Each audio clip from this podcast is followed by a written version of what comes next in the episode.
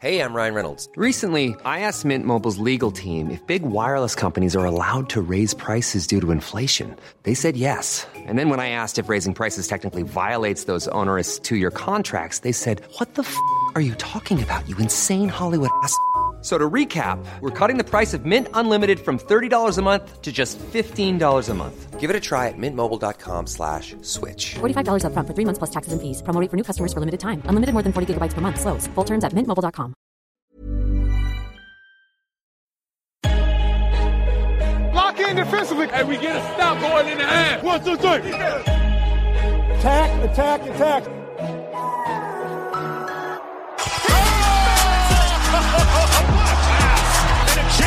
Chase block. He erased it. Three. Bingo! It's showtime. MVP, baby. He didn't do that,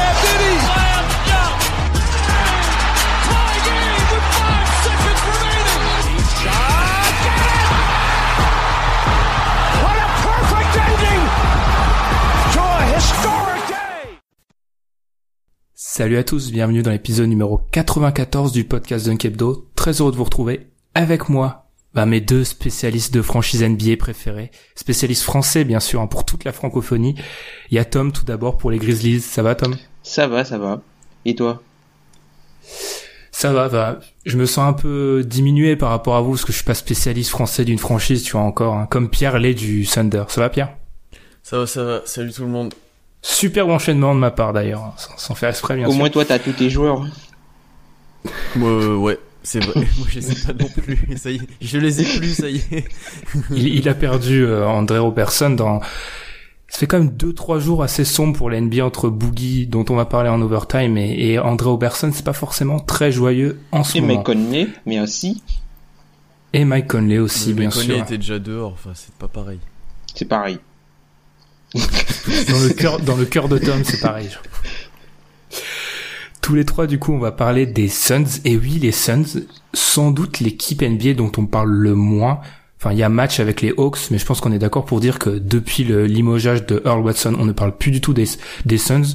Donc, on va profiter de cet épisode pour un peu évaluer où ils en sont dans leur reconstruction qui commence à prendre du temps, hein, il faut se l'avouer, entre Devin Booker, Josh Jackson, peut-être les perspectives à l'avenir, surtout euh, vis-à-vis des sorties récentes de leur JM. On va essayer de prendre le pouls un peu de cette franchise de l'Arizona et dans l'overtime, bah, pour une fois, hein, on va se cantonner à un seul sujet, ça va être Boogie, la blessure de Demarcus Cousins, cette fameuse euh, rupture du tendon d'Achille qui est très triste, hein, qui va éloigner Boogie des terrains jusqu'à la fin de la saison. On va revenir longuement sur cette blessure et ce que ça implique pour les Pels, pour Boogie et aussi peut-être pour Anthony Davis. hein. Mais avant tout ça, et avant que Tom puisse parler de son amoureux Anthony Davis, on va commencer sur les Suns juste après la pause. Vous écoutez le podcast Dunk Hebdo. Retrouvez-nous sur toutes les plateformes d'écoute comme SoundCloud, iTunes ou Podcast Addict, ainsi que sur les réseaux sociaux comme Facebook ou Twitter.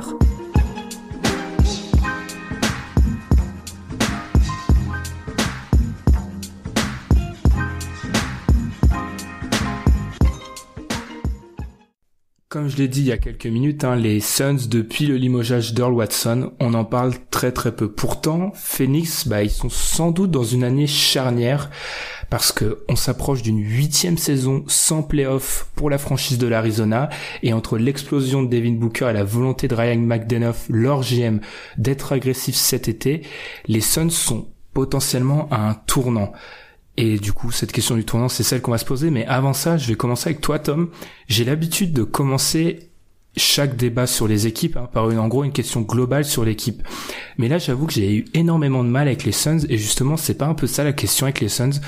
J'ai du mal à voir une équipe, un groupe. En fait, je vois une somme d'individualités, mais j'ai du mal à percevoir une équipe. Bah, je suis assez d'accord avec toi. En fait, les Suns, t'as l'impression que, c'est une équipe qui a déjà été perturbée depuis déjà la saison passée entre l'éclosion de Devin Booker, euh, un coach inexistant, enfin le, tanking où ils mettent ça de côté. Et puis cette saison, ils sont repartis limite à zéro parce que après les trois matchs où ils ont vu que ça n'allait pas avec euh, le coach, ils ont décidé ils ont décidé de le virer. Heureusement. Et puis ils l'ont remplacé par Jetriano qui est un coach bien plus intéressant, mais qui, euh, qui n'est pas forcément très créatif en fait. Ouais, c'est ça, Pierre. Je te pose en gros la même question, mais pour avoir subi et, et en- je vais pas le dire assez, je pense, dans cette séquence, mais franchement, je tire mon chapeau aux fans des Suns parce que c'est sans doute euh, quelques-uns des pires matchs de basket que j'ai vus cette année en préparant ce podcast, mais vraiment, c'est assez affligeant. On a peut-être ça, c'est ce que j'ai comme sensation, et je vais te laisser enchaîner, Pierre, mais c'est pas vraiment une équipe, les Suns, à l'heure actuelle.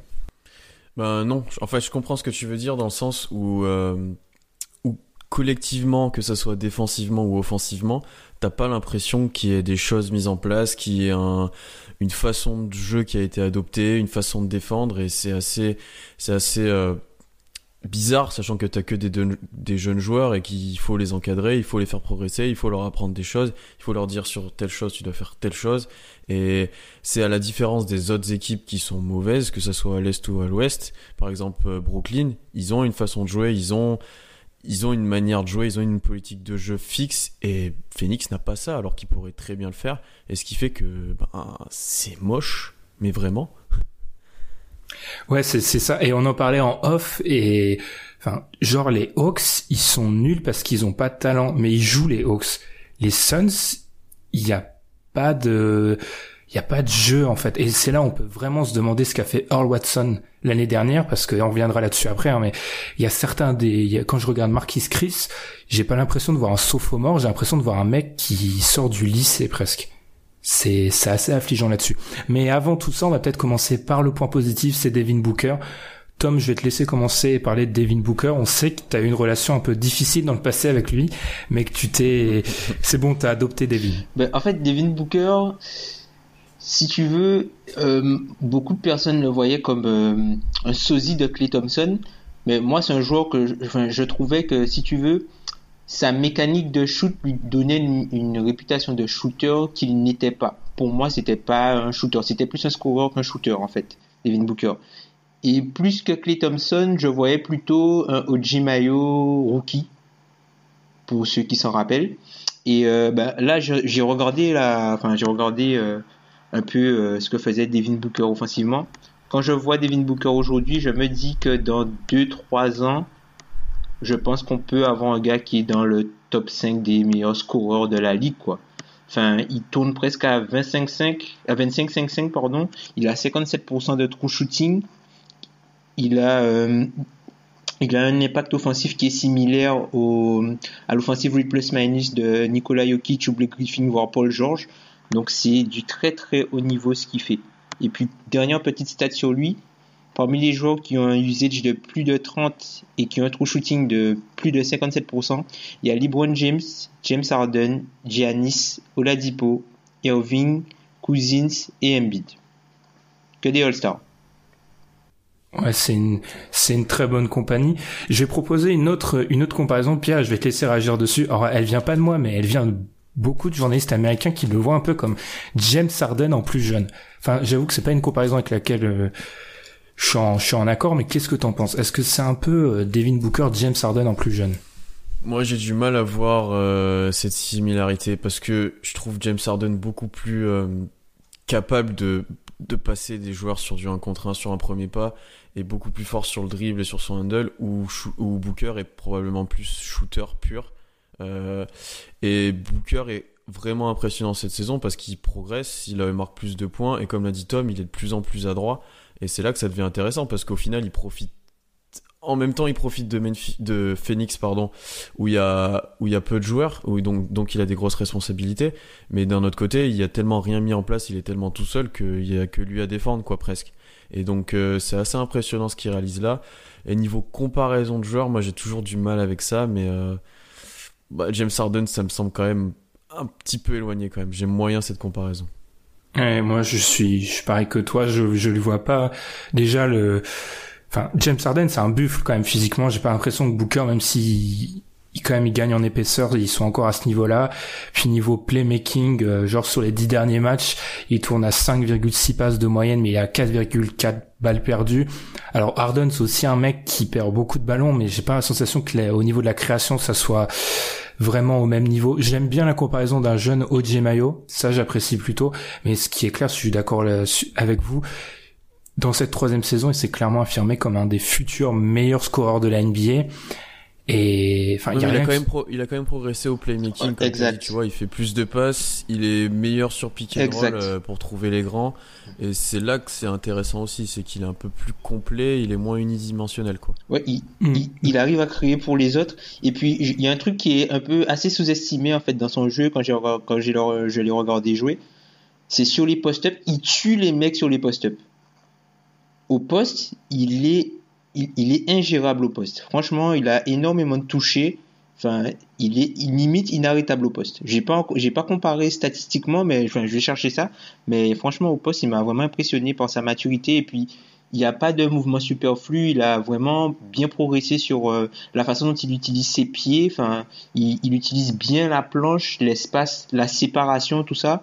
C'est, enfin, offensivement, c'est quelque chose de, c'est très fort offensivement, hein. vraiment très fort. Hein. Bah là, par exemple, il est à plus de 24 points de moyenne, alors qu'il a que 21 ans. Les joueurs qui ont réussi une telle performance sur ces 20 dernières années sont LeBron James, Kevin Durant, Anthony Davis, Carl Anthony Towns, Carmelo Anthony et Tracy McGrady. Ouais. Je vais dire, ça, ça te classe sa performance et je suis d'accord avec vous, il a progressé. Et après, il y a la frustration de, enfin, c'est toujours difficile d'évaluer les mecs qui sont dans des mauvaises équipes parce que tu, enfin, des fois, mm-hmm. t'as l'impression qu'il est, alors, il en profite des fois d'avoir tous les ballons, mais t'as aussi la sensation qu'il est un petit peu euh, enfin ouais retenu euh, poussé en arrière par ce qu'il y a autour de lui parce que des fois il peut faire la bonne passe c'est un mec euh, enfin les mecs ratent des tirs ouverts font pas les bons choix. Alors des fois il fait la hockey assist la passe avant la passe décisive mais tu vois bien que le mec qui a le ballon et je pense des fois à Marquis Chris en particulier tu vois qu'il a pas l'intelligence de jeu pour trouver la passe décisive qui est censée conclure l'action donc l'action mène à rien. Mm ce qui est sûr, c'est qu'en tant que scoreur, il s'est affirmé. Pour le reste, j'attends de voir dans une peut-être meilleure situation. Après, il y a, juste un petit détail sur lui où il doit encore progresser, c'est euh, dans très près du cercle où euh, il a, je dirais pas qu'il a du mal, mais qu'il n'est pas il maîtrise pas encore bien. Peut-être que c'est physiquement qu'il lui manque euh, un peu de gabarit pour euh, aller finir dans la, la, la restricted area, dans la zone restreinte. Parce que, par exemple, il est qu'à 50% en fait sur 200 tirs tentés dans la restricted area. Donc c'est pas c'est pas énorme pour un gars qui a un, un tel toucher près du près du cercle. Peut-être que, enfin, il a du mal à, à résister au contact ou Mm. C'est peut-être ça. Je pense que c'est ça, ouais. Je pense que c'est ça aussi, clairement, qu'il lui manque de la dureté et de l'impact physique. Tu sais, quand tu sautes et que le gars te rentre dedans, il faut que tu sois capable de rester gainé, mm, de pouvoir tirer dans une bonne position. Et il lui manque peut-être encore ça un petit peu et il compense par, bah, par du shoot, qui, où il est vraiment fort. Et puis sur le toucher, je suis d'accord pour le toucher au poste, mais pour le toucher aux abords du panier, c'est un peu la comparaison que je vais avoir, elle est un peu dure hein, pour Booker, mais tu vois un mec comme Curry est pas physique, mais il a un toucher absolument exceptionnel. Un mec, un mec comme Kyrie, bon, est plus physique, mais c'est juste son toucher qui fait la différence. Booker, je pense pas qu'il soit à ce niveau-là encore au niveau du toucher, mais on reviendra sur cette histoire de très près du panier parce que c'est pas le seul mec à, au Suns qui a ce problème-là. Et ça peut expliquer un peu les, les difficultés en attaque. Après avoir parlé de Devin Booker, on va peut-être enchaîner sur le deuxième un peu point positif, hein, parce qu'on essaye un peu d'embellir euh, la situation en ce début de début de débat. TJ Warren, il avait signé une extension avant la saison et Pierre, alors certes, euh, c'est pas un titulaire super puissant, c'est pas, on parle pas dans les mêmes le même potentiel que Booker, mais c'est un bon joueur NBA, TJ Warren. Ah oui, clairement, c'est un vrai bon joueur NBA, assez euh, atypique de par son jeu qui est encore très tourné vers les tirs à distance et très peu vers le 3 points. Donc pour un poste 3, c'est assez, ouais, c'est assez rare maintenant NBA. Mais il, s'affirme comme un, on va dire un lieutenant de Booker, si on peut appeler ça, parce que c'est à faible niveau. Mais euh, c'est un vrai joueur NBA. Tu vois qu'il pourrait apporter et que dans une équipe peut-être meilleure, il pourrait être vraiment intéressant en sortie de banc ou euh, dans un rôle de titulaire pas indiscutable, mais avec bien 25-25 minutes à jouer, quoi. Et ça serait intéressant de le voir dans cette situation-là. Et ouais, c'est, il est intéressant et je vois, j'espère pour lui qu'un jour, il, soit Phoenix rapidement arrive à avoir une belle équipe, soit il trouve un trade où il change d'équipe pour qu'on puisse le voir dans un, dans un autre environnement, quoi.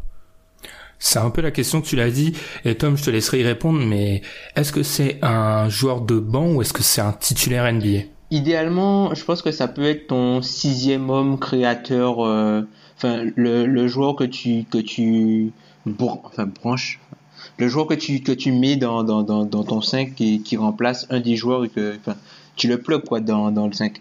Enfin, je trouve que c'est idéalement c'est ça. Mais après, c'est un joueur qui peut être c'est un joueur qui peut être un bon titulaire. Hein. Enfin, il a un bon niveau plancher. Hein. C'est un gars qui peut se créer son attaque seul, qui peut aussi profiter du spacing. Tu vois, c'est exactement ça. C'est c'est pas un joueur qui va contribuer à ce que tu aies un bon spacing, mais c'est un joueur qui peut naviguer en fait dans le spacing que tu crées et qui peut euh, se débrouiller comme ça pour scorer. Après, par rapport au rôle de sixième homme, moi je trouve que c'est vraiment un soliste. Mm, mm, enfin, mm. il joue pour lui, il crée moins, donc si tu veux que ton banc soit assez collectif, compétitif et que tout le monde soit mis un petit peu en valeur pour que tu essayes de progresser, euh, lui, il est vraiment soliste, quoi. C'est vraiment. Bah, il tire beaucoup, il a un usage vraiment haut et très peu de passes décisives. Donc, c'est à voir comment tu peux l'utiliser, mais c'est vraiment un finisseur. Là, c'est des gars comme les Louis et tout ça, hein. c'est les Jamal Crawford et tout ça. Hein. C'est ce type de joueur maintenant qui a, enfin, sur les, bon, les Terry Evans et consorts. Hein. Bah oui, c'est un peu. Après, c'est un modèle qui s'épuise un peu, parce qu'on a tendance à maintenant vouloir euh, harmoniser son banc autour d'une de ces un, de ces joueurs majeurs qui, genre Laurie et le banc en fait, qui joue avec le banc, mais c'est clair que ça peut être un joueur intéressant sorti de banc, gros volume de tir et qui oui accapare un peu la balle, mais il, il reste intéressant.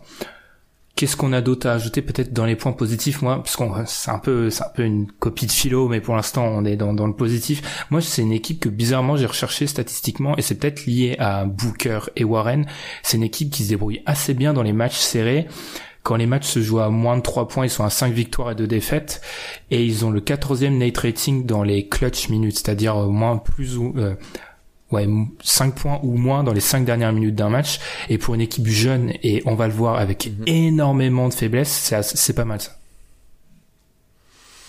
Mais c'est bien pour le futur, c'est bien pour le futur. Si tu as un Booker qui est capable de, de closer les matchs et de gagner les matchs, notamment, ça peut être intéressant. Bah oui, après, euh, enfin, il y a, y a des matchs, notamment les deux matchs euh, face à Memphis qui gagnent. Enfin, t'as euh, T'as Troy Daniels qui met un 3 points assassin et puis t'as euh, la claquette de, de Chandler aussi bah, sur le sur le buzzer.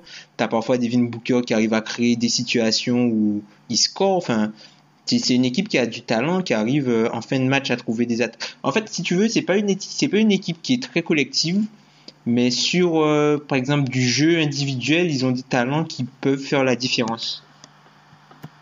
Donc du coup, en fin de match, ça ça, ça, ça compense.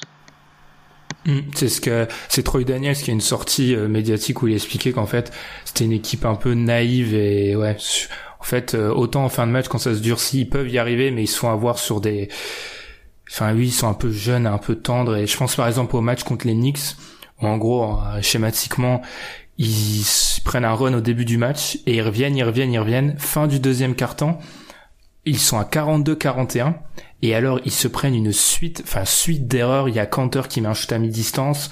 Ensuite il y a Jack qui trouve euh, qui trouve Courtney tout seul dans le corner de Josh Jackson en retard. Tu te demandes comment tu peux être en retard à ce point-là.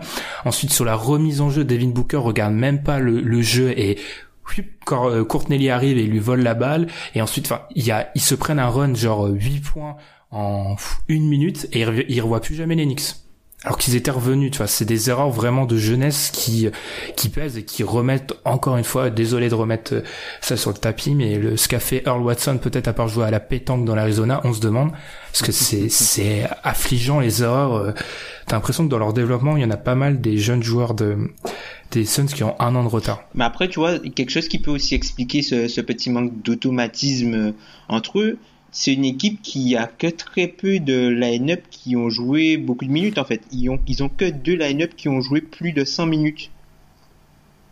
Donc ça s'explique un peu par là, tu vois. Et les line-up qui ont joué qui ont joué plus de 100 minutes sont en positif.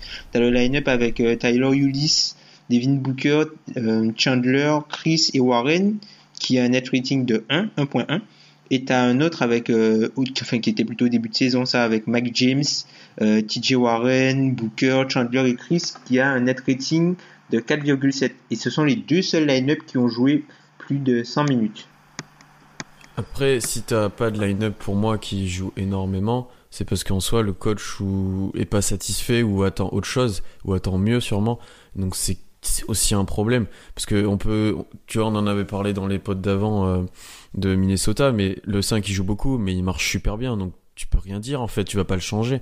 Mais là, si c'est moyen, t'es obligé d'essayer de trouver des solutions et de trouver un line-up qui t'apporte de la satisfaction, ne serait-ce que pour le match du jour, quoi. Ouais, mais le truc c'est que ces 5 là, ils mangent plutôt, ce sont les 5 qui mangent le mieux en fait parmi Mm. ceux qui ont joué plus de c'est- 50 minutes, Mm, mm. parce que il y a, enfin, dans les 4 autres 5 qui ont joué plus de 50 minutes, bon, je vais pas tous les énumérer, mais t'en as un qui a, un qui a un net rating de moins 19,8, un qui a un net rating de moins 35,4, le troisième un net rating de moins 22,7 et le dernier il a un net rating de moins 12,7.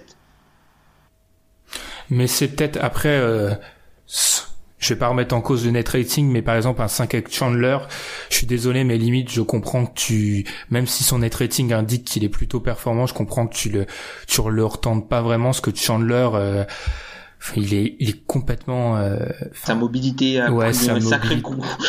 Puis même par rapport au style de jeu euh, amené par les Suns, euh, enfin, il, est- il est, il est pas dans le même mouvement qu'eux. Ça, ça, c'est, ça, c'est dramatique à ce niveau-là. Mais par, et par rapport à ça, aussi, je pense que c'est Jay Triano, contrairement à Dave Yorger. Bon, alors là, Tom, je vais pas laisser, laisser partir Tom là-dessus, mais en fait, au moins, euh, il tente des choses, mais il y a une certaine constance. Genre, il va pas, genre Josh Jackson, tu regardes ses minutes, c'est assez constant. Et il a, eu- il a eu un, match à Atlanta, je crois, au début du mois de janvier. Enfin, on va parler de lui plus tard, où il a pas joué. Mais en gros, ses minutes sont constantes, contrairement à Jorger qui en fait joue, euh, joue à des mecs qui enchaînent des fois et joue plus, joue, joue, ce qui est un peu difficile là. Au moins, Jetriano, il tente peut-être des choses avec le 5, notamment mettre Booker en meneur. Mais globalement, ça reste, euh, ça reste cohérent. Bon, après avoir euh, un peu parlé du positif, allons sur le négatif. Josh Jackson. Est-ce que Josh Jackson, je vais vous poser la question comme ça, mais est-ce que Josh Jackson c'est pas un petit peu une victime? Alors c'est un grand mot, hein, mais victime de ce que font les autres joueurs de sa draft, victime de l'environnement où il est. Hmm, un petit peu, un petit peu, parce que beaucoup de rookies, notamment draftés en dessous de lui, ont une sacrée hype et montrent des choses plus que lui n'en a montré, et donc du coup il est, il passe un peu sous le radar, c'est très discret, t'as peu d'infos sur lui, bah comme sur Phoenix, et donc en fait tu sais pas trop ce qu'il donne, tu sais pas trop ce qu'ils en attendent, et euh, faut vraiment regarder les matchs pour savoir si Josh Jackson a un profil et ce qu'il apporte quoi.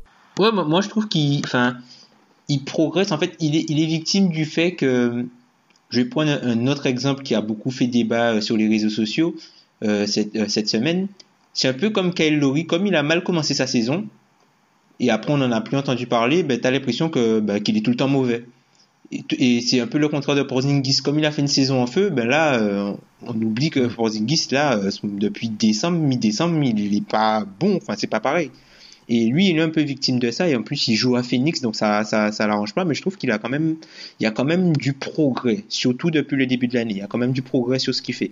En, en fait, en début de saison, quand je, je voyais un peu ce qu'il faisait, c'est un gars qui voulait s'imposer et qui allait vraiment trop vite. Il, il allait trop vite, en fait. Tu, un peu comme John Wall dans sa saison rookie, il était tout le temps à fond, il allait vraiment trop trop vite. Et puis, il laissait pas, euh, si tu veux, il, il laissait pas la défense, à la défense le temps de s'adapter, mais il, fonçait dans, dans, le tas.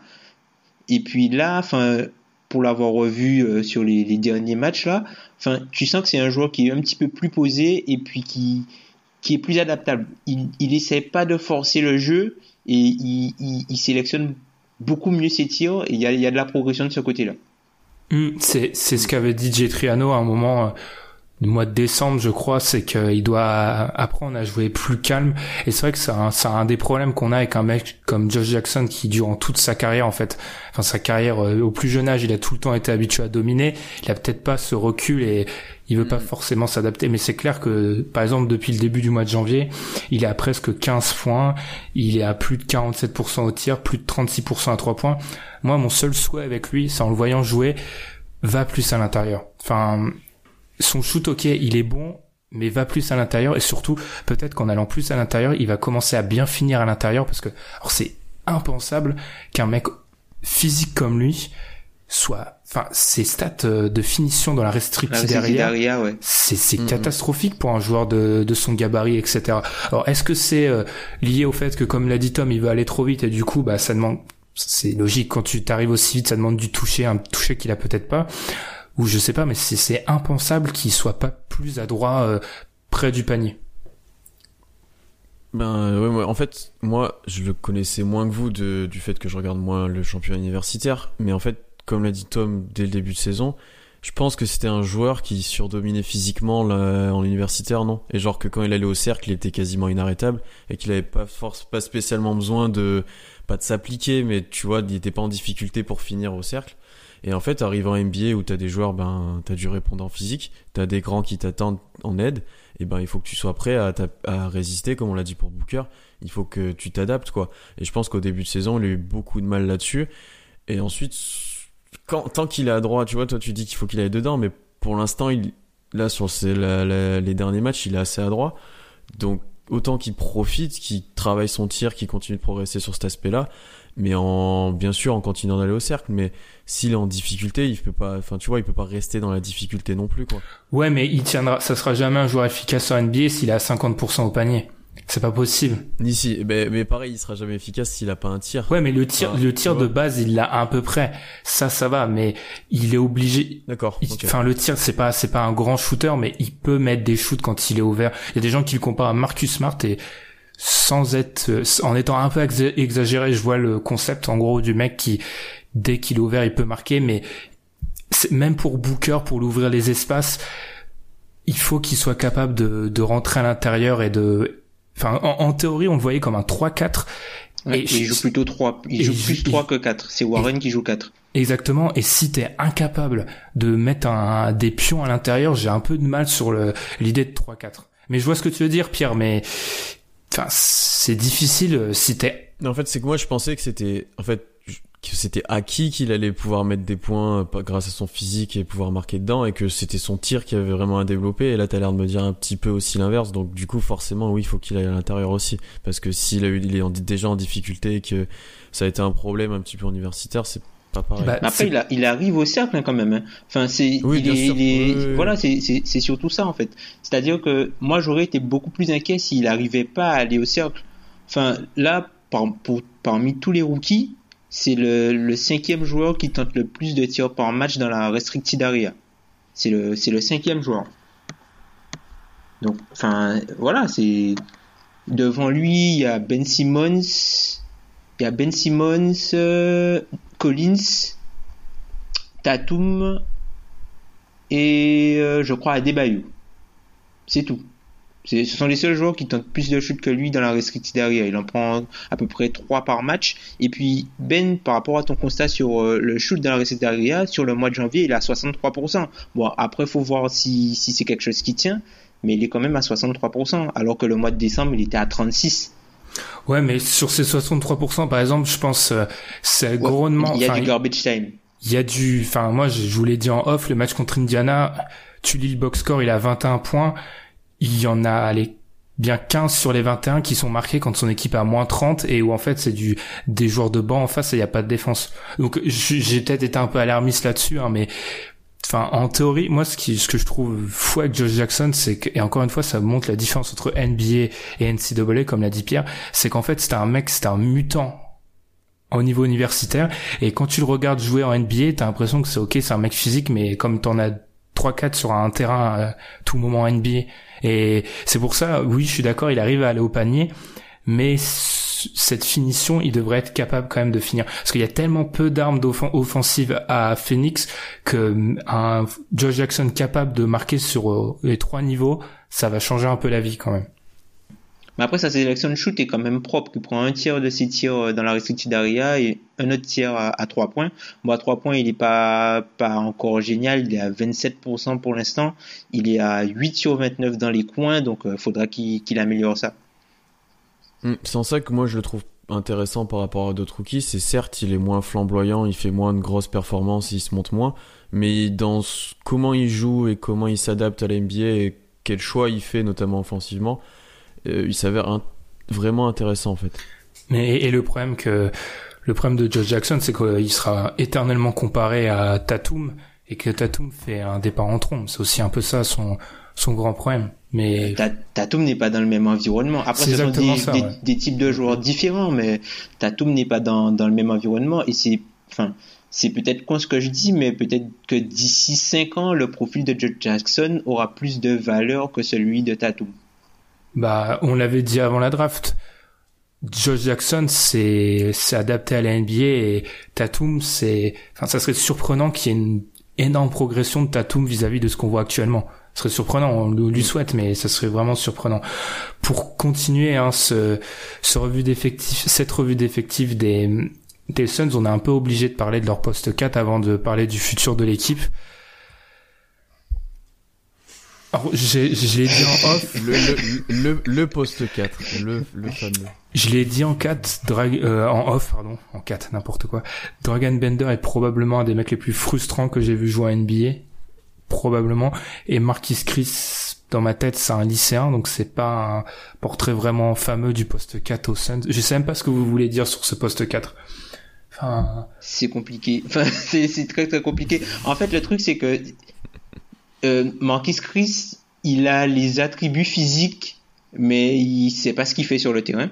Enfin, t'as l'impression qu'il a pas conscience de ce qu'il fait sur le terrain, ou même t'as l'impression qu'il a l'impression qu'il sait faire tellement de choses qu'il sait pas quoi faire. Et, c'est un joueur théorique en fait, Marquis C'est un peu le, Ben McLemore du euh, le Ben du poste 4, c'est-à-dire que il a les attributs physiques, il flash T'as un match, il flash un truc, un autre match, il flash autre chose, mais t'as l'impression qu'il a oublié ce qu'il avait flashé avant. Et Dragon Bender, lui, en fait, c'est juste que c'est un extérieur dans le corps d'un pivot. C'est un joueur très intéressant pour la, construction d'une équipe, c'est-à-dire que c'est un joueur collectif, il est, intéressant sur tout ce qui est euh, défense collective, attaque collective. Tu vois, c'est un joueur qui, qui a du QI basket, qui sait ce qu'il faut faire, qui sait ce qu'il doit faire, mais qui n'a pas encore les moyens physiques pour le réaliser.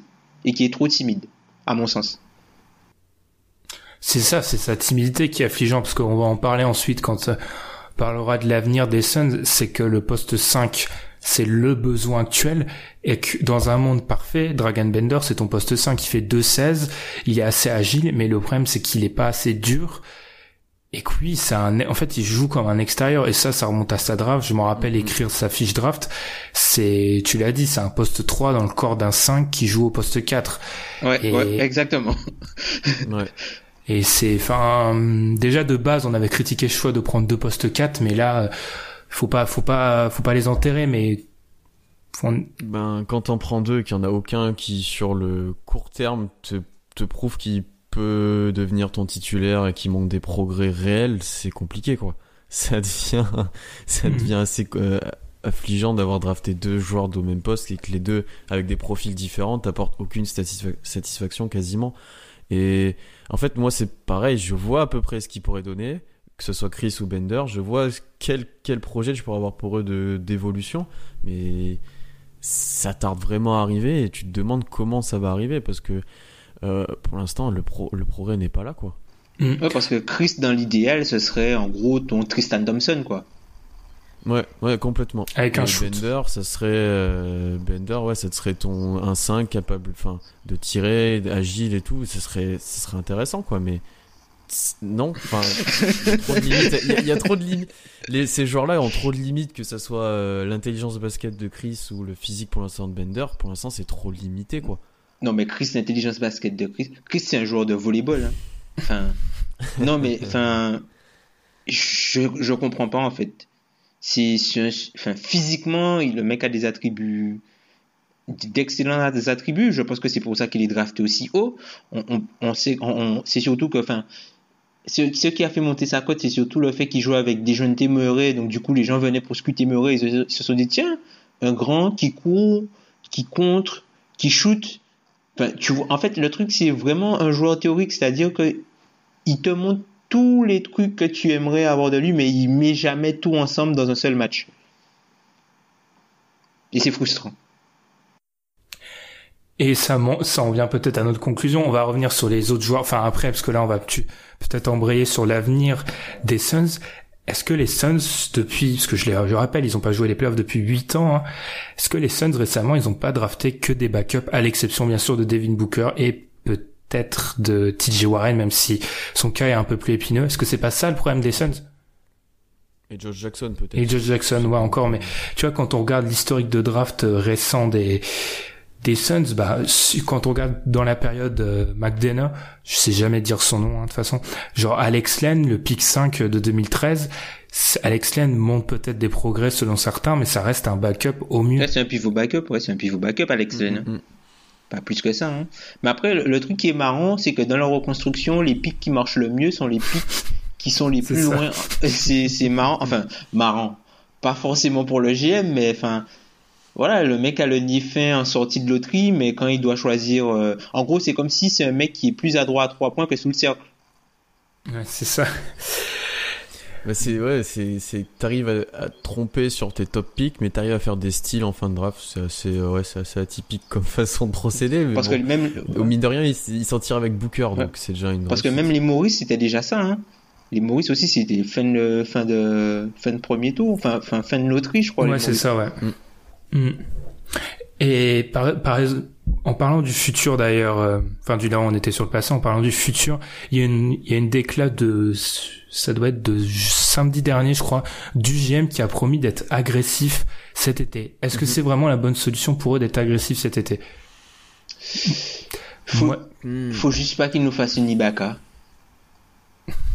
si c'est être agressif, faut pas qu'il fasse faut pas qu'il parce qu'en fait là enfin je pense que c'est une équipe là ils ont ils sont ils sont bien placés pour pour tous les mouvements qu'ils ont à prévoir. Ils ont du cap space ils ont des mm. contrats expirants ils ont des pics de draft notamment ceux de Miami et aussi de Milwaukee. Donc ils, et ils ont une potentielle superstar ou du moins ils ont un génie offensif déjà dans l'équipe et des jeunes joueurs. Donc moi je me dis que ce qu'il faut faire bon vous, vous me connaissez avec ma théorie euh, Marcus Smart je vais, je vais pas vous rabâcher ça, euh, mais je trouve que Marcus, Marcus Smart, ce serait euh, un joueur qui ferait du bien à cette équipe-là, qui manque cruellement d'intangibles. Ils sont vraiment très très mauvais sur tout ce qui est euh, hustle stat. Et ça se voit même sur le terrain, t'as pas l'impression que c'est une équipe comme tu as dit au début. C'est, enfin, je pense qu'ils devraient pas encore utiliser leur, cap space, mais plutôt attendre en fait qu'une star devienne disponible pour récupérer. Ils vont pas drafter de star. Je pense pas qu'ils vont drafter, ah, peut-être avec le pic de cette année, mais il faut arrêter d'essayer de tout faire pour la draft. Il faut, au bout d'un moment, il faut décoller. Ok, si ils ont décollé quand ils ont ramené Perkins. C'est fou à dire vu les joueurs que tu avais à côté, mais c'est ça. mais je, je suis d'accord, je suis d'accord avec toi, Tom, mais et là, c'est encore une fois, c'est peut-être mon mauvais côté qui parle, mais on sait que Phoenix n'a pas forcément très bonne presse auprès des joueurs, vu euh, notamment leur, mm. leur proprio qui quand même euh, a l'air d'être un bon américain comme on les fait, hein, voilà.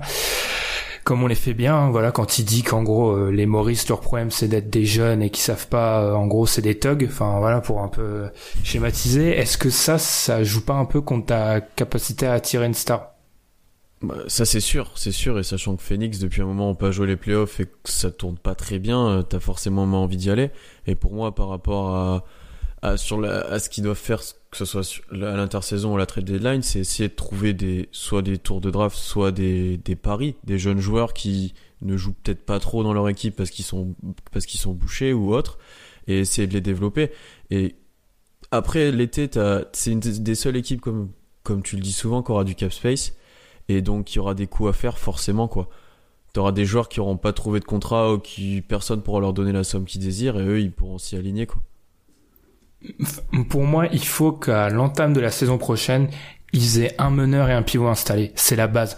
Je suis pas un spécialiste de mhm. l'histoire de l'NBA, mais c'est quand la dernière fois que les Suns avaient un bon pivot? Je parle un pivot au-dessus de la moyenne. Hein. Euh, Monroe, il est correct hein, quand il joue. Ah oui, mais il est, il est, il, mais est tellement, pas beaucoup. il est tellement en défense que, enfin, Monroe, je, Monroe c'est triste, mais je me demande à terme s'il sera jouable en NBA dans deux ans. D'ailleurs, Monroe, faudrait qu'il trouve un, il lui trouve un point de chute. Ils ont clairement, avec lui, il pourrait clairement obtenir quelque chose. Bah, pas faire pour rien, quoi. Un, bah, vers un un contender qui a besoin de, de points en sortie de banc et d'un bucket pivot, euh, qui pourrait être intéressant. Peut-être un, un, package peut-être pour Vucevic ou un truc comme ça, tu vois, juste pour euh, juste pour Oui. l'avoir l'an prochain, tu vois. Mm. Comme Mhm. ça, ils le perdent pas pour rien. Enfin, à voir. hein. Enfin, je sais pas. Peut-être, tu vois, Phoenix, c'est une équipe qui peut tenter euh, un gars comme Whiteside ou un truc comme ça. C'est des gars qui peuvent devenir disponibles. Tu peux tenter un gars comme ça euh, via trade. Tu peux tenter un gars comme ça euh, l'an prochain, un gars qui se libère. Et puis, enfin, il faut garder tes assets. Tu vois, tu n'es jamais à l'abri d'une Kyrie Irving ou. Tu vois, là, t'as. t'as- Enfin, je mettais des guillemets après ce que je dis, hein, mais là, tu as peut-être Kawhi qui, qui. Tu sais pas ce qui peut se passer avec les Spurs. S'ils signent pas la, DV, la DVPE, tu as les assets pour pouvoir le récupérer, tu vois. Mhm, je vois. Mais ce qui fait que Tom, toi, tu pas, je vais pas dire que tu mets aucun espoir, mais le pic de cette année, qui dont les fans des Suns euh, attendent beaucoup, t'en attends moins que par exemple. Ah non, non, non, il faut le garder, il faut le garder ce pic-là. Mais peut-être, tu vois, les, les prochains pics, parce que au bout d'un moment, tu peux pas avoir une équipe qu'avec euh, qu'avec des pics. Parce que, enfin, tu peux pas former tout le monde. Ça n'arrive, ça n'arrive Ouais, pas, ça. Sinon, ils ont une équipe universitaire comme l'année dernière là qu'ils avaient alignée quoi. Ouais, ça ça. n'arrive, jamais, ça. euh, Mm, mm. Tu, tu formes pas une équipe avec que des pics, sachant que tu as encore les pics de Miami, tu as le pic de, de, de, de- du transfert pour Bledsoe aussi euh, qu'il faudra récupérer. T'as, t'as Ils ont- ils ont pléthore de- aussi. De Ils ont deuxième plein tour. de pics. Voilà, Ouais, ils, ils ont, ont- plein de pics et tout ça. Donc, euh, au bout d'un moment, faudra, faudra faire un package pour récupérer des joueurs solides. Moi, c'est le 2021 de Miami. Quand je l'ai vu dans leur liste, Mm. je sais pas pourquoi celui-là. Je pense qu'on peut en reparler dans quelques années. Parce que Miami, Ah, il ils y a- vont le garder, lui. il y a aucune assurance que Miami en 2021 soit une bonne équipe. hein. Je veux dire, ils ont pas deux joueurs euh, superstars euh, bloqués sur contrat sur long terme pour être euh, crédibles dans 2021. Mais je suis assez d'accord par rapport à vous. Moi, j'aimerais bien quand même les voir. J'ai peur qu'ils soient trop agressifs parce que leur GM, en fait, c'est faut le comprendre et c'est peut-être pour ça que c'est un peu la patience et la reconstruction à, à Phoenix, c'est que c'est un élève de Danny Ainge, parce que contrairement à Danny Ainge, il a pas le succès parce que je critique énormément Danny Ainge, mais le fait est que il a de la patience et il a le succès euh, collectif, il l'a pas. Euh, il a même pas été capable de d'attirer un bon coach pour l'instant. Donc euh, moi je remets clairement en question euh, sa capacité à être un bon dirigeant pour l'équipe. Mais j'aimerais bien aller les voir chercher un mec comme euh, je sais pas Clint Capella par exemple. Tu vois? Ça ce serait quelque chose que pour moi ils doivent ils doivent aller chercher des mecs installés parce que vous avez raison ils vont pas faire une équipe de euh, premier choix de, premier tour de draft euh, lottery pick c'est pas possible Capella, un joueur installé, je sais pas. Enfin, le truc avec Capella, c'est qu'il joue avec James Harden et Chris Paul. On connaît ce que, on a, on a toujours ça à chaque fois que Chris Paul joue avec un pivot. C'était Tyson Chandler, c'était DeAndre Jordan. Aujourd'hui, c'est Clint Capella. Dans un autre environnement, avec euh, si c'est si t'as genre euh, euh, Tyler Ulyss à la main ou, ou, ou Cannon, je pense pas que t'as le même résultat. Tu vois? Ah, c'est clair, mais au moins on sait ce qu'on a. C'est ce qui serait énorme pour Phoenix. C'est un mec, il va être efficace près du panier, il va défendre. Ou même un mec comme, Et même un mec comme Drummond, tu vois? Ah, je sais pas. Bah Drummond ce serait ouais si Drummond ce serait bien aussi mais c'est plus dur à aller chercher que Capella. Ah, je je suis pas sûr. Ouais, Mais enfin moi, parce que moi je pense à Capella parce que Booker est certes il montre des progrès en défense, mais au bout d'un moment cette équipe-là elle va devoir défendre Hum, hum, hum. c'est parce sûr. que ça va pas être possible. Par exemple Tyler Ulyss, on en parle, je l'adore, mais Tyler Ulyss c'est un backup. C'est pour ça, ça revient à ce qu'on a dit il y a quelques minutes. C'est une équipe de, enfin pour moi c'est une équipe. Leurs jeunes c'est tous des backups à l'exception de 2-3. hein. C'est tous des backups. Maintenant il faut trouver les titulaires. Mais après, la, défense de périmètre aussi euh, de Phoenix, il y a personne. Mais c'est limite là sur le, match que les, matchs que j'ai vus là, les, derniers matchs récents, les matchs récents là, c'est Canaan le meilleur défenseur de périmètre de cette équipe. C'est assez c'est assez dramatique. Oui, c'est complètement dramatique. C'est pour ça un mec comme Avery Bradley, il fait loin, loin de, loin de faire sa meilleure saison à, aux Pistons.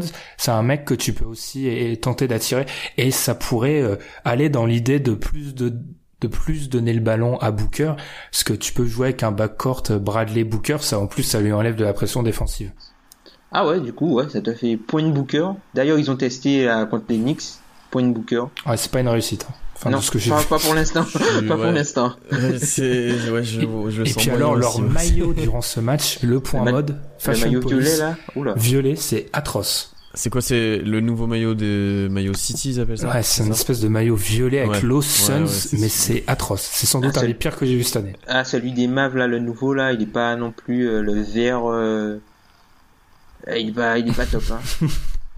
Enfin, on a bientôt, euh, on arrive à nos 40 minutes hein, qu'on utilise à chaque fois pour chaque équipe. Quelque chose à rajouter sur Phoenix? Euh, Bon courage.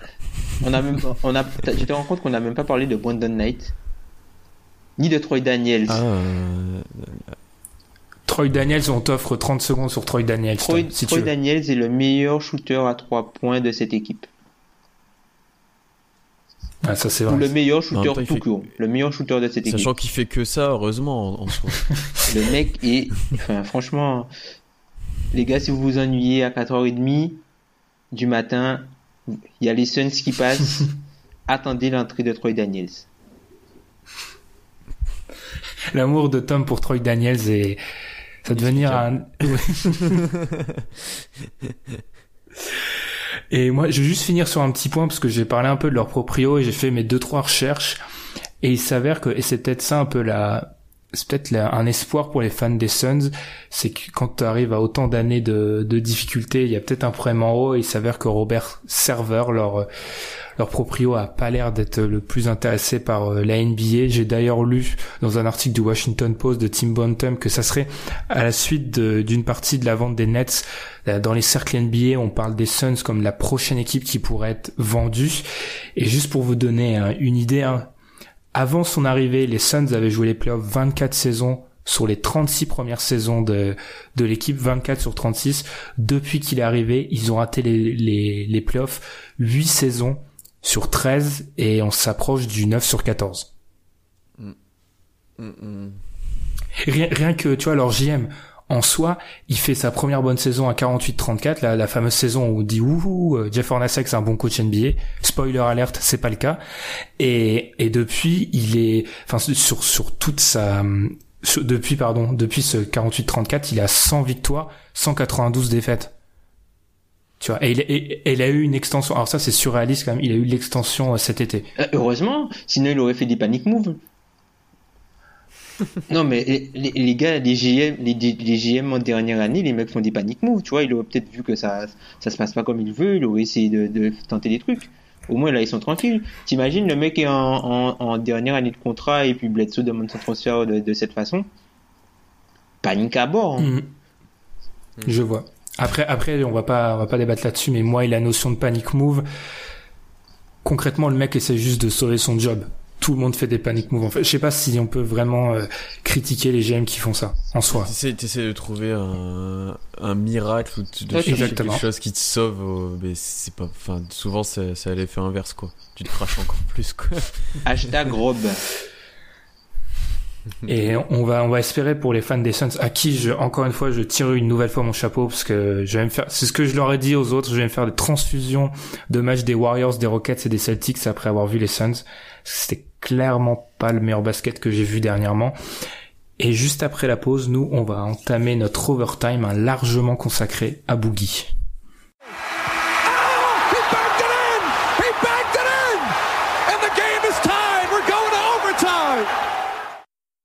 C'est la mauvaise nouvelle de la semaine. Boogie Cousins, Demarcus Cousins, blessé, blessure au tendon d'Achille. On ne le reverra pas cette saison alors que lui et Anthony Davis bah, commençaient à, bien s'entendre et amener surtout hein, les Pelicans en playoff. Et il se blesse surtout alors qu'il va entrer à la free agency dans quelques mois. On va peut-être commencer en disant tout simplement que c'est triste quoi et que Cousins faisait sans doute la meilleure saison de sa carrière d'un point de vue individuel, mais surtout d'un point de vue collectif. Mm, Bon, ça c'est sûr. Ça c'est quasiment certain et il était en pleine bourre, il était vraiment énorme quoi et on se et beaucoup parlé de Davis mais Cousins c'était vraiment monstrueux. Tu, tu amènes direct le débat qui fait qui fait débat. Mais- non, mais pour revenir sur Qui n'en est pas un. sur Cousins, c'est clair que Tom aussi, c'est frustrant. J'avoue que là, et on, finira avec quelques mots sur André Robertson. C'est vrai que là, on a eu deux trois jours où c'était un petit peu glauque. Ouais, ben, je vous avais un peu embarqué dans ma hype Pelicans entre guillemets, où, enfin, je croyais en la force de ce duo-là. Et puis, enfin, par rapport au talent, mais c'est c'est vraiment dommage pour Cousins parce que c'est la première fois qu'il allait être agent libre il a perdu déjà de l'argent l'an dernier en se faisant transférer. Il était dans une équipe qui fonctionnait. Euh, c'était la première fois de sa carrière, de celle d'Anthony Davis, qu'à la mi-saison, ils étaient en positif, alors qu'ils sont dans la ligue depuis des années. Et enfin, tout, tout marchait bien, quoi. Ils étaient sur une belle série de victoires. Je crois qu'ils étaient à 6 ou 7 consécutives. Et puis, ben là, euh, ça pète à la fin de match quoi. Enfin sur euh, en plus sur, un truc qui fait rarement quoi. C'est sur une seule play où il essaie de, récupérer son rebond après un lancer manqué tu vois. C'est enfin vraiment c'est vrai il a vraiment pas de chance sur le coup. Et euh, ben pour les Pelicans c'est c'est pas le bon timing et ça peut fragiliser la la suite de cette franchise là parce que là il va arriver sur le marché des des agents libres il faut que tu essaies de le resigner, mais dans quel état il va revenir? Si tu le resignes et qu'il n'est pas bon, au final l'équipe n'est pas bonne, peut-être quand Anthony va se plaindre, tu vas être obligé de bouger. Enfin, ça, ça peut devenir très compliqué cette histoire. Est-ce qu'on peut quand même un peu remettre en question le coaching de Gentry? Il y a un article déjà sur Bleacher Report de Abustro qui est sorti qui explique qu'en fait, euh, en gros, Boogie sur les dix derniers matchs, il joue 39 minutes de moyenne peut quand même se demander si euh, et c'est peut-être ça aussi ça a toujours été à la limite des Pelicans qu'on a mis en avant depuis des mois. Ils ont tiré tiré sur la corde et comme l'a montré enfin il avait actué dernièrement Boogie il jouait des quantités de minutes mais astronomiques pour un joueur de sa taille et de son poids et ça a sans doute joué dans, dans sa blessure. Enfin pour ceux qui pour ceux qui veulent plus d'infos là-dessus, je vous invite à lire l'article sur Bleacher Report d'Abustro sur sur le sujet où en fait il explique que c'est un lien, quoi. C'est un lien avec euh, Boogie qui joue énormément dernièrement. Bah forcément parce que il se fait mal tout seul en fait. Enfin, c'est sur un sur un saut où son tendon il lâche tout simplement. Donc c'est probablement dû à de la fatigue et une trop grosse euh, bah, tension sur le sur le tendon et ça a lâché. Donc si tu le faisais un peu plus reposer déjà, il y avait moins de chances que ça pète c'est c'est obligatoire. Après, il avait peut-être pas vraiment trop le choix que de faire jouer lui et Davis énormément de minutes, euh, sachant qu'ils étaient en train de se replacer de mieux, de mieux en mieux à, l'ouest et qu'ils sont en course pour les playoffs et que c'est très très serré. Donc euh, il fallait avant le All-Star Game essayer de gagner le plus de matchs possible pour s'assurer un bon classement et qu'à la trade deadline éventuellement tu puisses faire un ou deux bons coups, mais que tu sois bien placé, que tu dises ok on reste sur ce groupe-là pour continuer. Mais ça, c'est tombé du mauvais côté de la pièce et ça leur a coûté cher. Après le problème c'est que le backup c'est ASIC. Hein. Bah oui, c'est ça. Du coup, tu es obligé de le faire jouer, forcément. Parce que le match où Boogie fait 44, 24, 10, je me souviens, je me réveille, je suis, enfin, je suis totalement choqué. Mais il avait quand même joué 55 minutes, tu vois. Ouais, ouais, tu vois, c'est pas, c'est bah c'est ça a été ça a toujours été à la limite des Pels et on l'avait dit et c'est malheureux que ça soit enfin cette limite on la voit avec la blessure d'un mec comme Boogie. Ensuite pour la suite Tom étant conducteur euh, TGV du train euh, Boogie Davis. Chou tu es tu es Del Dems. Or déjà ça, ça veut dire que Del Dems est viré, c'est sans doute une bonne nouvelle.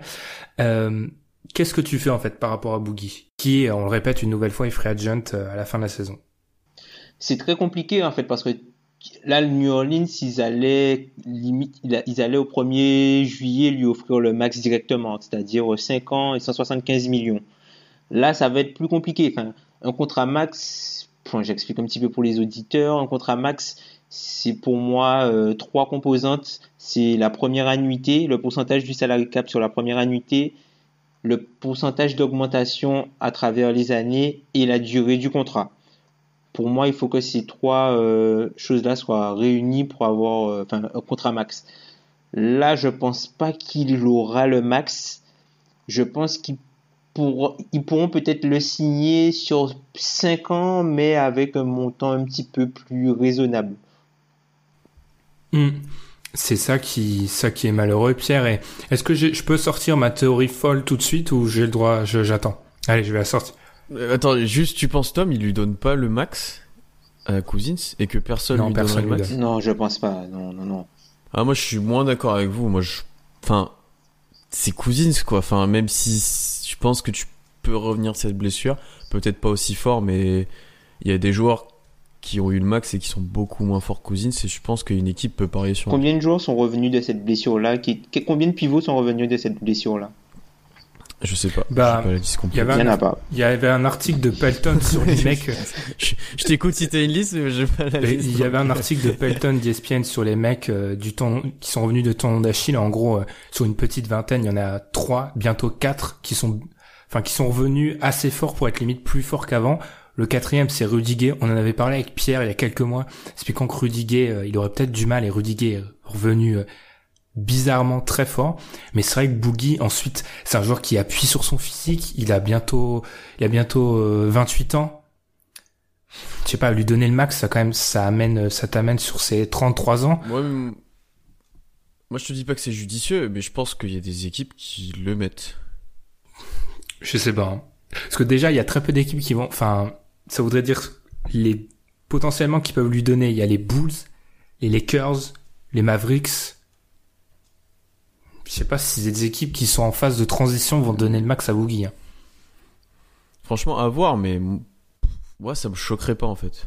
Je trouve ça un risque. Ah non, ce serait pas, euh, ce serait pas choquant. C'est juste que c'est un, c'est high Mm. risk, high rewards, quoi. C'est, tu prends, un- Ah bah tu oui, prends là. un, un haut risque. Mais, euh, enfin, après, le, le talent du joueur à l'état pur vaut le coup, du moins son talent offensif.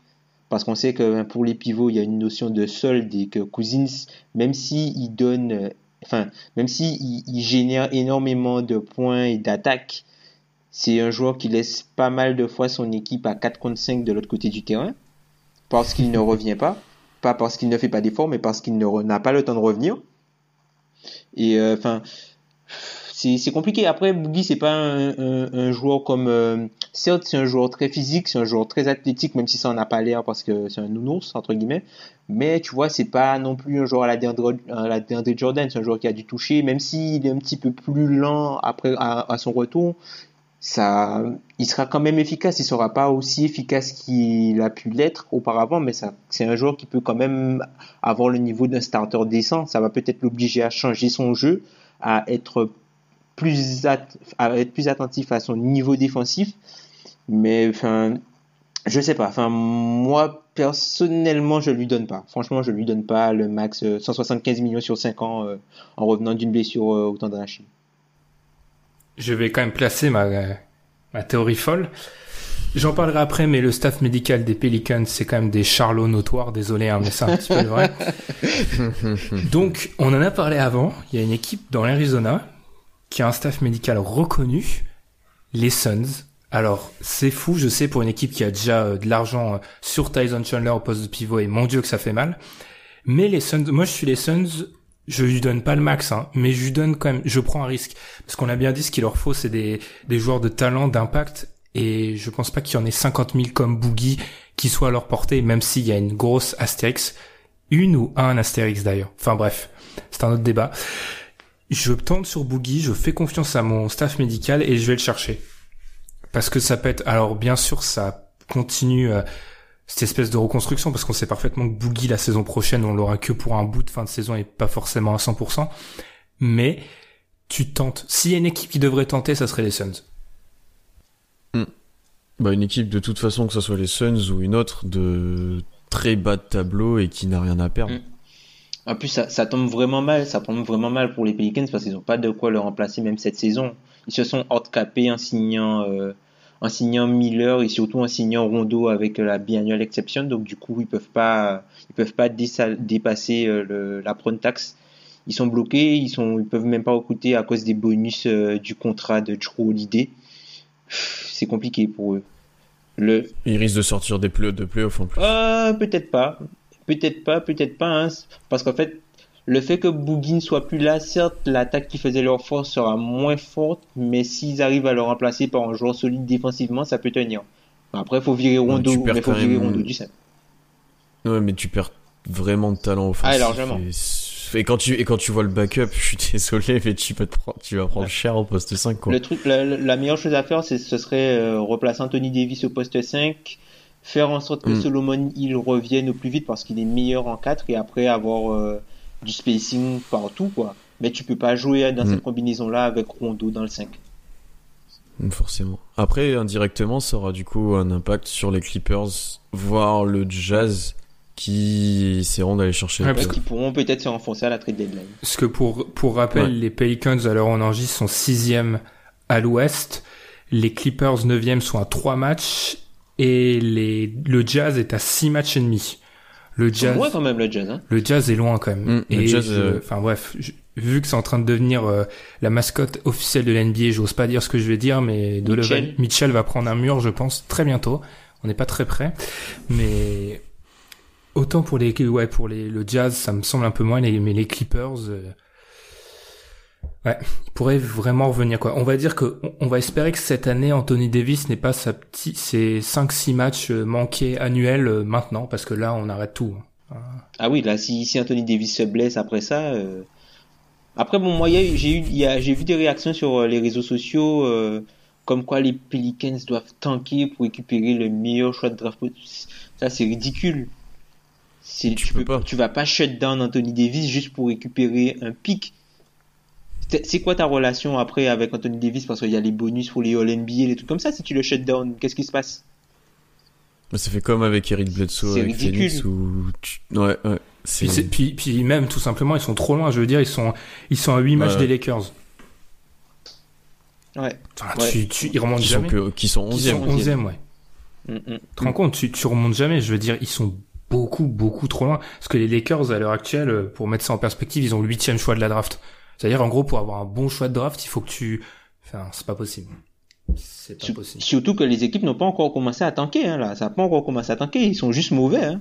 Mm. Les équipes sont juste mauvaises, hein. Ça tanque pas encore, hein. Non, non, je, je veux dire... Parce que quand même, il faut se dire qu'à l'heure actuelle, ils sont 13e de la ligue, les Pelicans. Tu as Ouais, pas, tu, ouais. tu tankes, tu tankes pour avoir quoi, un 12e de draft? C'est ridicule. Mm. Désolé de l'avoir dit aussi sèchement, mais...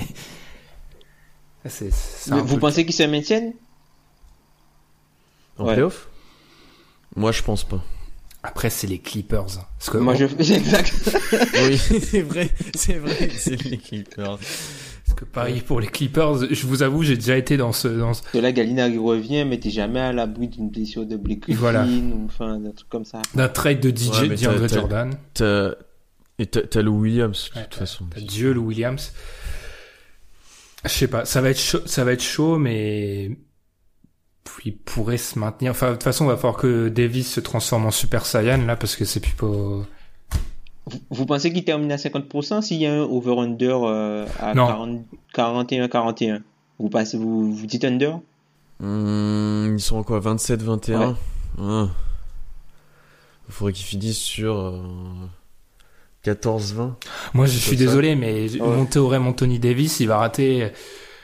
Il va rater d'ici la fin de saison, il va rater euh, comme d'habitude 7, allez, 7 matchs en gros. Mm. Bah voilà, t'as t'as ton, t'as ton over-under. Tu descends en dessous des 50%. Je sais pas. hein. Moi, je dirais, je dirais over, mais après, je suis pas objectif. Enfin, le, le Donc, théo- je, l'assume. le théorème Anthony Davis, pour l'instant, il a toujours pas été contredit. hein. Il, ra- il rate 15 matchs par an et allez, un peu moins Là, il en parfois. a pas encore raté, ouais. Surtout, surtout qu'en plus, on va avoir le même cas que Davis, c'est que là, Anthony Davis il va faire des, va faire des semaines à, à 37, 38, 39 minutes de moyenne. Hum, hum, hum. Et au, et au poste de pivot, où, dans les saisons avant, on craignait pour son physique parce qu'il prenait plus de coups et parce que c'était plus dur pour lui. D'ailleurs, il veut pas jouer pivot. Hein. Il veut pas jouer pivot. Bah, il le faisait un peu, sachant que Cousine c'était complètement, on va dire, en dehors des trois points et tiré souvent. Ouais, mais enfin, si tu veux, il joue au poste de pivot, mais il a pas gardé le mec le plus physique parce que c'est. Oui. Pas, il a pas un jeu d'intérieur. Enfin, c'est pas qu'il a pas un jeu d'intérieur. Il a un jeu d'intérieur, mais si tu veux, il a une mentalité un peu d'extérieur, Anthony Davis. Hein. C'est pas, euh, c'est pas un mec qui aime vraiment beaucoup le charbon. Il le fait. C'est même, tu vois, pour la défense, c'est plus un défenseur de second rideau qu'un mec qui fait euh, du face-up. Il est plus à l'aise. C'est limite un gars qui est plus à l'aise pour défendre le périmètre que pour défendre la raquette. Et je sais pas si vous avez quelque chose à rajouter, parce que moi, je vais j'ai juste un petit, un petit point à noter et une petite peur vis-à-vis des des Pels et surtout de leur staff médical, dont j'aimerais bien parler vite fait. Si vous avez rien à rajouter. Oh, vas-y, vas-y, tu peux même évoquer Quincy Dexter. J'avoue qu'il faisait pas partie de ma démonstration, mais je vais te l'ajouter si tu veux. Non, alors rapidement, parce que j'ai parlé de l'article de, Bleacher Report. Malheureusement, j'avais fait tout mon travail d'investigation et il y a deux trois éléments qui ont été repris. Je suis dégoûté parce que je pensais avoir fait un super taf. En fait, bah Bustro en fait en gros la même chose que moi. Alors pour vous expliquer rapidement, parce qu'on a déjà, on s'approche de la limite niveau timing. En gros, les New Orleans, Pierre pourra le dire, hein, parce que Pierre a visité New Orleans. À New Orleans, t'as les Saints, équipe de football américain, et les Pelicans. Mhm. C'est le même proprio Tom Benson pour les deux équipes, donc les deux équipes partagent le staff médical. On sait que les Pels ont eu des problèmes de blessures récurrents, les Saints étaient dans le même cas. Euh, par exemple, juste pour vous donner une stat, en 2015-2016, les Pels étaient l'équipe qui avait manqué, dont les joueurs avaient manqué en cumulé 351 matchs, le plus en NBA. Le, et les Saints ont moins de problèmes de blessures récemment parce que en août dernier ils ont viré leur euh, médecin, un de leurs médecins qui était aussi médecin des Pels. Alors c'est surréaliste ce que je vais dire, mais un joueur de l'équipe de football américain s'était blessé et en fait ils avaient conclu les docteurs, les, les médecins à une contusion, alors qu'en réalité il s'était brisé le tibia. Alors j'avoue J'avoue que l'erreur me paraît, j'ai pas fait médecine, hein, mais l'erreur me paraît un petit peu énorme. Enfin. C'est surréaliste. Voilà. Mais juste pour vous donner une petite, une petite info, ce, cet homme qui sont, ils sont deux hommes à s'être trompés en fait. Ils s'appellent Derrick Jones et Mitzi Souris. C'est surtout le deuxième nom qu'il faut retenir parce que ce Mitzi Souris, c'est le patron du staff médical des Pelicans. Donc voilà, je pense qu'on peut être rassuré. Alors, euh, d'ailleurs, euh, précision, je relis mes fiches, c'est briser le péroné, pardon, je me suis trompé, c'est briser le péroné. Enfin, entre une contusion et se briser euh, le péroné. Du coup, peut-être que peut-être que cousine s'est pas vraiment blessée. Ah. franchement, enfin, surréaliste. non, c'est. Oh. Et le mec est toujours en poste. Hein. C'est-à-dire, c'est lui qui va s'occuper du pied de Boogie. voilà. Ah non, mais je, je, vous avoue, et je vais pas en parler plus parce que, enfin, c'est limite, je tweeterai s'il y en a que ça intéresse. J'ai trouvé deux trois articles sur le sujet. Le staff médical, médical des Pelicans, ça fait froid dans le dos, franchement. Enfin, comparé euh, quand je l'avais dit aux Suns ou Celtics qui ont un bon staff médical, ou enfin, waouh, c'est. C'est ahurissant. C'est effrayant. Non, mais j'avoue que le coup de la contusion. Ah non, en fait, les mecs qui s'est brisé le péroné. Euh, à quel moment ça arrive, ça, en fait? sinon, quoi. Sinon, Pierre, euh, on va te laisser un peu parler de Robertson pour conclure ce, ce podcast qui lui aussi s'est blessé, qui est absent pour la fin de la saison. Eh ben, c'est la merde. non, sur euh, une action euh, simple, basique, où il monte à hoop en backdoor pour recevoir la passe de Westbrook, son pied se plante et son genou tourne. Et en fait, c'est le même genou sur lequel il souffrait de tendinite là pendant le juste avant le mois de décembre ou pendant le mois de décembre et qui lui avait fait louper 8 matchs. Et donc euh, il était sûrement fragilisé et, bah, le tendon a pété. Et en fait c'est juste il y a plusieurs choses qui m'ont fait rire. C'est que Robertson était vraiment taillé pour son attaque pour ses lancers francs. Mais là d'un coup les gens se rendent compte que ben défensivement ça va être dur. Et ben ouais. Et juste deux trois petits stats qui ont été relayés par Fred Katz c'est que avec lui sur le terrain, c'est 96.4 de defensive, rating. C'est n'importe si quoi. Tu, si tu étends ça à une équipe, en fait, il y a personne qui a, ça depuis le, le, le, lockout, en gros. Et sans lui, c'est 108.3, donc il y a euh, donc il y a 12 de différence. Et c'est juste une énorme perte parce que aussi depuis décembre, euh, on est à 16-0 quand nos 5 joueurs startent, dont lui et sans lui, on perd les matchs. Et un autre problème de cette blessure, c'est qu'il n'y en a pas de backup. Donc pour l'instant, ça sera Terence Ferguson qui assurera l'intérim, mais ça reste un rookie. Et donc ça parle énormément d'essayer de bouger pour euh, un, joueur capable de tirer et de défendre. Mais vu notre situation, ouais, mais vu notre situation salariale et les joueurs disponibles, ça va être compliqué. Et niveau timing, c'est bien que ce soit avant la trade deadline, mais c'est juste après. Euh... En fait, s'il se blessait avant le 15 janvier, t'avais le. Disable. Euh, ouais, voilà, t'avais voilà, avais des bonus et et voilà, donc ça reste très très compliqué. C'était l'avis de l'expert français des, du Thunder. Bah, le, le problème avec ça, en fait, c'est surtout pour les playoffs. C'est-à-dire que là, vous allez. enfin, Ouais. En attaque, ça va aller, mais pour ceux qui ont vu les matchs du Thunder, notamment quand ils affrontent euh, les Warriors ou quand ils affrontent euh, même Houston, le travail que fait euh, Robertson sur James Harden, par exemple, il y a personne qui défend James Harden comme ça, en fait. Robertson, c'est potentiellement le meilleur défenseur de James Harden en NBA. Et sur les playoffs, en fait, c'est Harden rentre, Robertson rentre, et Harden sort, Robertson sort. C'est euh, c'est aussi simple que ça, il le défend tout seul. Et en fait, même s'il y a Paul George, euh, C'est pas t'es obligé ouais. d'avoir un deuxième joueur. Ouais, t'es obligé d'avoir un deuxième joueur, et Paul George risque d'être en plus, plus fatigué pour, euh, pour jouer en attaque, sachant qu'il va devoir défendre sur le meilleur joueur à l'aile, quoi. Bah, c'est surtout que maintenant, ça oblige Melo à défendre. Quand tu passes de Robertson et Paul George à l'aile à Paul George Melo, c'est plus la même. C'est plus la Bah, même. après, Melo faisait des efforts, mais ça reste Melo. Ça reste non seulement ça reste Melo, mais c'est pas, c'est surtout que c'est pas Robertson.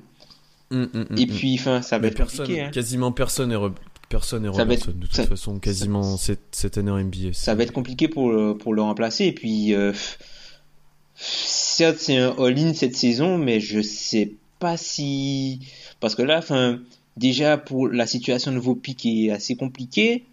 Vous, vous pouvez pas, transférer de pics qu'avant 2021 ou 2022 de mémoire.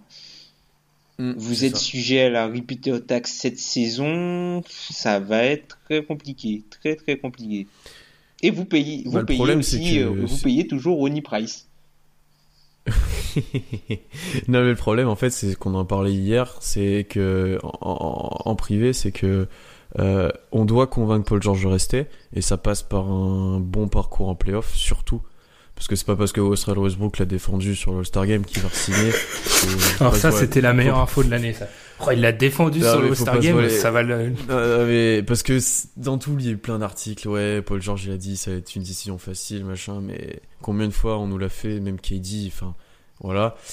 Et donc, il faut le convaincre, il faut faire un bon parcours en playoff. Et avec un poste 2 couvert par euh, Ferguson, Abrines, voire, voire Westis, c'est compliqué. Je suis désolé, Pierre. Enfin, tu vas pas, tu vas pas aimer ce que je vais dire. Hein. Ouais. je pense pas que vous allez payer Paul George. Même si vous voulez le garder, je pense pas que vous avez les moyens de le payer. Parce que là, déjà, vous êtes sujet à la repeater tax cette saison. Parce que vous avez, ça va vous faire votre troisième année sur les, sur les quatre dernières années où vous êtes au-dessus de la luxury tax. Mais si juste Melo active son option et que Paul George active son option, vous êtes déjà à 137 millions de salaire. On parle pas de luxury tax, hein, vous êtes à 137 millions de salaire. Mm, mm, oui, parce Vous que êtes à 14 ça millions au-dessus de la luxury tax. ça va dépendre énormément de Melo aussi. C'est dans un petit marché comme ça, je pense pas que vous aurez les moyens de le payer. Hein. C'est un all-in, c'est juste, c'est, Paul George, c'est juste, euh, enfin, vous le louez. Enfin, c'est pas, c'est pas un bon terme, c'est pas un bon terme, mais c'est, euh, voilà quoi, c'est, c'est, c'est une location, Paul George, c'est une location sans, sans option d'achat. Donc si tu, mais si t'es dans cette optique-là qu'on le re-signe pas, il faut encore plus le jouer cette année. Il faut tout faire pour avoir un joueur et, et essayer d'aller d'aller chercher. Là, les vous êtes à la limite, hein, là, Mais- vous pouvez pas, euh, vous êtes, euh, enfin, Ben, on va t'entendre, on va peut-être t'entendre là-dessus parce que t'as pas vraiment parlé, mais tu, enfin, vous êtes déjà short en asset, hein, là. hein. On va m'entendre conclure le podcast rien. surtout, parce qu'il y a des trucs qui s'appellent le timing. Concluons. Non, non, mais non, mais rajouter... Pff, Pierre, on va te laisser, on va te le mot de la fin. Moi, j'ai, rien à rajouter là-dessus, c'est triste et je reste persuadé que le basket veut dire plus à OKC que des chiffres, un salary cap. Je pense. Ça, c'est- ça c'est certain. Ça c'est certain. Et moi je fais confiance à Presti. euh, Contrairement à d'autres JM dont on a parlé dans ce podcast, je fais confiance à Presti. Donc euh, j'attends de voir. Moi je fais aucun pronostic. Je suis pas, je suis pas aussi bon même que vous sur les trades, sur les salary cap, et- etc. Donc j'attends juste de voir. Et après je vois beaucoup de théories sur Twitter, sur du, sur même du Avery Bradley. Alors ouais ça serait super bien, mais je le vois mal arriver. Mais euh, j'attends. On verra. Parce que, enfin, à la base, le, le, le truc, le but de l'arrivée de Paul George et de Melo, c'était de forcer, enfin, pas forcer, mais de faire en sorte que Westbrook re-signe. Donc ça, c'est gagné, tu vois. Ce, ce qui Voilà, a fait. c'est- Oui, mais du coup, indirectement, Melo moins, mais tu veux que Paul George reste. Tu vois, quand dans la tête de, que ça soit tous les fans, des joueurs ou autres, tu veux que Paul George reste. D'ailleurs, on parle très peu que de Melo, mais tout le temps de est-ce que Paul George re-signe, est-ce qu'il s'en va ou pas. Mm, mm, mm. Ben, parce que ben, Melo, euh, avec son, sa- son dernière option à 28 millions, ben, si, si on, on doit faire un compte à rebours euh, pour l'activation de l'option, euh, je pense pas qu'on arrive à dire 1, quoi. Enfin, il va activer direct, hein, je pense. Hein. Je pense pas qu'il va, il va mais opt-out, hein, j'espère que Melo passera le cap de se dire euh, ok, il faut que je fasse des sacrifices pour jouer les playoffs, avoir une belle équipe et je prends pas tout l'argent. Mais ça m'étonnerait. Je, je vais profiter de ce petit temps mort pour, pour conclure l'épisode, hein, parce que je pense que là on est parti pour euh, deux heures et demie. Donc je vais, on va conclure là-dessus. Non, c'est triste pour euh, pour euh, Robertson et OKC, c'est clair, et ça fait quand même un candidat sérieux, enfin pas pas au titre, hein, mais euh, une équipe qu'on aurait aimé voir en playoff qui se désagrège un petit peu, hein, ce qui reste quand même Paul George et Russell Westbrook. Mais c'est vrai que c'est triste, pardon. Comme on vous le répète hein, chaque semaine, n'hésitez pas à nous suivre sur les réseaux sociaux comme Facebook ou Twitter. Nous, on va se retrouver la semaine prochaine avec un sujet, j'espère, un peu plus joyeux que les Suns. Encore une fois, je suis désolé, mais les Suns, ça a été une épreuve et pour la troisième fois, je tire mon chapeau à leurs fans parce que c'est quand même sans doute le pire basket que j'ai vu cette année euh, en termes de, ouais, de cohésion d'équipe. C'était une catastrophe. Donc, bravo aux fans des Suns de supporter toujours cette équipe. Et nous, on se retrouve la semaine prochaine. Salut! Salut.